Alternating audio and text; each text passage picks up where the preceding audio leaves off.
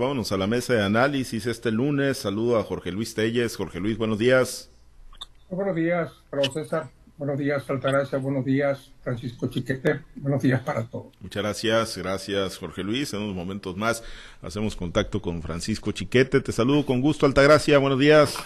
Buenos días, Pablo César. Buenos días, Jorge Luis. Buenos días a toda nuestra amable audiencia. Gracias, gracias, Altagracia. Pues vámonos a uno de los temas, ¿no? Ya el presidente López Obrador dice que Xochitl Gálvez va a ser la buena para la candidatura del Frente Amplio por México a la presidencia de la República. Y bueno, pues ya se han estado bajando, han estado declinando varios de los que en su momento levantaron la mano para abanderar eh, los esfuerzos opositores a la presidencia. Lo ha hecho Lili Telles, Claudia Ruiz Maciú, Germán Martínez, Gustavo de Hoyos, Alejandro Murat, pero bueno, hay otros que siguen en firme, como Xochil Gálvez, Beatriz Paredes, Ildefonso Guajardo, José Ángel Gurría, Silvano Aureoles, Santiago Krill, Enrique de la Madrid, Juan Carlos Romero, Jorge Preciado y Gabriel Cuadri. Y bueno, pues el, la ruta está delineada, Jorge Luis, en este eh, Frente Amplio, ya hemos platicado en el pasado, y bueno, pues con los que se quedan y con los que se bajan de este proceso, ¿cómo luce el proyecto opositor a tu juicio para el 2024, Jorge Luis? yo siento que el, destape que hace el presidente López Obrador de Xochitl Galvez es una, una convocatoria que la tupan por todos lados, porque si, si bien es cierto que, que, que Xochitl en tan solo días ha aprendido una posible precandidatura por sus acciones, por sus dichos, por su decisión de ir a plantarse enfrente del Palacio Nacional por la manera en que se expresa. Lo cierto es que de la noche a la mañana, Sochi, sin estar considerada como, como aspirante, como, como corcholata, pero del otro bando, de un día para otro se ha posicionado como una firme aspirante a la candidatura de la, del Frente Nacional por México a la presidencia del país. Pero yo lo que veo en cuanto a lo que dice López Obrador es más bien una especie de, de, de finta, de destape para para que la jauría se vaya atrás de Xochitl Galvez y le tupas por debajo de la lengua y la bajen de ese pedestal en la que de repente ha subido y para muchos se coloca como una seria contendiente contra la, la posible candidata de, de, de, la cuarta transformación de la presidencia de la República, de la señora Claudia Sheinbaum.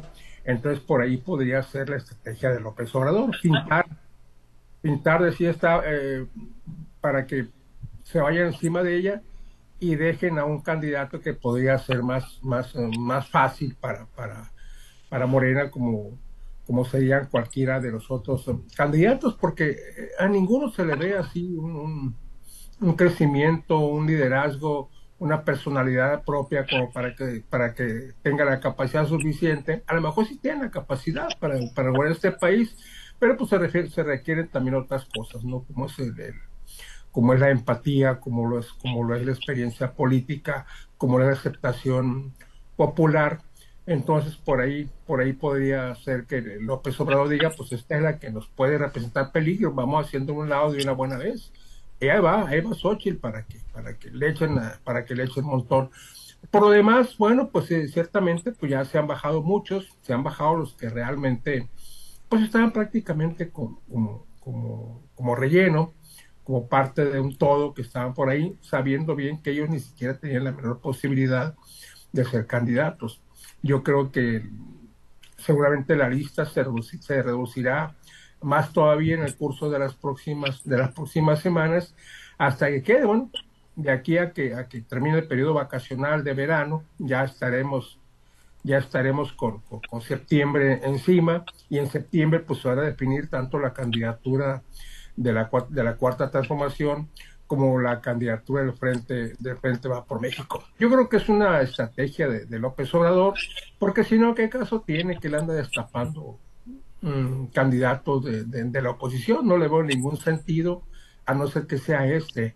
Ahí va, échenle, échenle montón para que no llegue y que llegue con un candidato más fácil a su juicio con el que podrían contender por la por retener la presidencia de México. Pues sí, eh, ya tenemos a Chiquete, te saludo Chiquete en este inicio de semana, buenos días, pues eh, el presidente dice que, que es Ochil Galvez, ¿no? Que él ya lo sabía, que sus gargantas profundas ya se lo habían dicho, que lo sabía desde la semana pasada, ¿no? Pero bueno, pues hay, hay ya, digo, pues eh, pareciera, ¿no? Digo, al final de cuentas que se, que se, que se encarrila Xochil Galvez hacia la candidatura, ¿no? Ahorita decía Jorge Luis que muchos lucen de relleno, pues ya ante el crecimiento que trae, ¿no? La, la figura de Xochil Galvez, pues sí parecen la mayoría de los que están ahí en el Frente Amplio, pues de mero relleno, chiquete. Buenos días, pues efectivamente el crecimiento la ha posicionado de manera muy fuerte, muy combativa, y lo mismo que hace el presidente de, exponerla al, al, golpeteo, están haciendo ya todas las bases de Morena. En, mis redes sociales, casi todos los amigos que tengo, eh, que son militantes, simpatizantes profundos de, del presidente traen a Xochitl Gálvez como la peor enemiga en esta vida. Incluso pues, me ha llevado sorpresas, un profesor muy querido en Mazatlán, un hombre muy serio que a lo largo de sus casi 90 años ha cosechado muchos reconocimientos. De repente estalló y en, en su Facebook dijo que esa señora es una, una botarga y una ignorante y una grosera, en fin, todo esto que, que por la imagen física este, se le puede decir de malo, ahí se lo, se lo aventó. Y no es el único, casi todos van en ese sentido. Hay una, una especie de campaña, como que hubo una línea este, que, que les dice por este por esta vía hay que golpear, pero además también les nace como que les, les uh, les parece peligrosa, les duele que haya alguien que esté efectivamente dando la contestación. ¿Quién sabe si el presidente vaya a atinarles, si el presidente de veras este, coincida, a lo mejor son pronósticos como los de Pablo César, con el América o con la selección nacional, pero pues sí es lo que se ve ahorita más, más, uh, más fuerte y sobre todo con más capacidad de convocatoria y con una capacidad de respuesta que no se inhibe ante el golpeteo del presidente, porque luego a otros este, actores políticos a los que golpea el presidente o se retraen o le contestan en términos muy inadecuados, de manera que no pegan sus, sus, contraataques. En cambio, Xochitl Gálvez, como maneja un idioma muy parecido al del presidente, pero digamos que en positivo, pues sí, sí pega lo que las cosas que dicen sí hacen reflexionar por lo pronto a los que están en contra del presidente. Eso debemos aclararlo, ¿no? No es que esté convenciendo a la masa, a la gran masa del país, sino que está unificando criterios entre quienes son anti-López Obrador y eso le da una fuerza importante. Pero bueno, en cuanto a la bajada de otras aspirantes, pues yo me pregunto qué pierde este Frente Nacional con que se baje el señor Murat el gobernador de Oaxaca, que de repente se le ocurrió que él podía este, ser candidato y que podía eh, vencer a, Morena. No, no logró conservar su estado, muchísimo menos va a lograr este, vencer a Morena a nivel nacional. Pero bueno, pues es natural que se empiecen a bajar los que de repente se dan cuenta que la cosa va en serio que no van a ser producto de una negociación, que van a tener que convencer a una parte importante de la sociedad y entonces mejor se van. Yo lo que estoy esperando es que se vaya José Ángel Gurría, que será un economista muy destacado, muy reconocido a nivel internacional, pero la verdad es que no tiene nada que ofrecerle al electorado de este país. Ese sí es volver atrás a las viejas fórmulas escolásticas de la economía con un viejito que, que cree que es sabio me parece que este es el que está, pues, como de sobra, pero no se ha dado cuenta. Como que se murió y no le han avisado. Yo creo que va a ser interesante. Me parece que el presidente, más que tener gargantas profundas que le digan va por aquí, pues está viendo la realidad y seguramente que la, lucha final va a ser entre Xochitl Galvez y el, y el presidente de la Cámara, Santiago Crin, los demás tienen pocas posibilidades. A mí me parece que uno de los buenas voces que tiene la oposición es de la Madrid, Enrique de la Madrid, pero no tiene carisma, no conecta con la sociedad. Entonces van a tener que ser estos dos y, pues ahí el presidente va a decir, le atiné o me falló por poquito. Pero pues esa es la el panorama en este momento. Pues sí. Sí, el presidente, pues digo, efectivamente, ¿no? Muy, muy hábil que es precisamente pues para leer, ¿no? las cosas, pues dice, pues va, va sobre Xochitl Galvez y, y, trata, ¿no? De pues ponerla ahí, ¿no? Como pues la candidata del poder conservador, Altagracia, y no pues de, la gente que quiere un cambio, ¿no? Eh, concreto hacia al rumbo que lleva el país bajo el régimen de la famosa cuarta transformación. Pues Xochitl Galvez, Xochitl Galvez ha crecido de manera importante Altagracia en este proyecto. Mira, lo, que hay que reconocer al presidente es que verdaderamente sí se da cuenta lo que hay enfrente. No quizás no se da cuenta lo que tiene allí en su propio partido, pero bien que se da cuenta de lo que tiene enfrente, ¿no? En el, en el tema de Xochitl Gálvez, yo creo que fue una sorpresa para todo el mundo, incluso para los que estamos fuera de, este tipo de, movimientos, te das cuenta de que el crecimiento de esta persona eh, en, en las preferencias o por lo menos en el ánimo de, de que sea conversación, creo que ha sido muy, muy fuerte, ¿no? Entonces, de repente vemos cómo hay, las redes sociales son las que, las que tienen un verdadero papel importante en esto, porque es a través de ellas cómo se ha ido, este, ya fijando la posición, fijando la persona, y los que no la conocían, pues la están conociendo y, y, están viendo que Xochitl Gálvez puede ser ese, esa figura que puede contrarrestar a, lo que es la figura del presidente. Ya no hablemos de, la, de las corcholatas, porque realmente las corcholatas están en un papel como, como una especie de limo, más en estas semanas que les dieron esta oportunidad que anden este, en la tierra, pues creo que se han desdibujado un poco en los medios de comunicación, cosa contraria que tiene Xochitl Gálvez. Ahorita la que ocupa la, la, conversación, la que ocupa la figura y la relevancia, pues es finalmente ella, ¿no? Eh, el que el presidente Andrés Manuel López Obrador haya, la haya mencionado en la, en la mañanera, como la, sucesora o, la que vaya a encabezar el proyecto opositor, pues realmente la monta en la ola y va a ser difícil que se que la bajen, ¿no? A menos de que se trabaje al interior de este grupo que, que la está posicionando, ¿no? A mí me parece difícil de creer que, que personalidades como Santiago Krill la vaya, le vaya a permitir a Xochitl Galvis así que se apodere de, del reflector o que se apodere de la posición sin hacer nada en contrario. Creo que a Xochitl la van a empezar a carcomer si bien es cierto, con la exposición que le da el presidente, las redes sociales, los grupos morenistas la van a comer por fuera, pero creo que el principal problema lo tiene hacia el interior del partido. Hay verdaderas figuras ahí que no, no permitirán que, que, que, se les, que se les borre de un solo plumazo y por el solo dicho del presidente. Entre ellos, pues como te digo, Santiago Krill. En la mañana escuchaba la, la entrevista, la, la comunicación que tuviste con Enrique de la Madrid y él también coincide y, lo escuché un poco más agresivo, un poco más dinámico, un poco más, este, ya como con más salecita al, al, comentario que daba en torno a este sentido.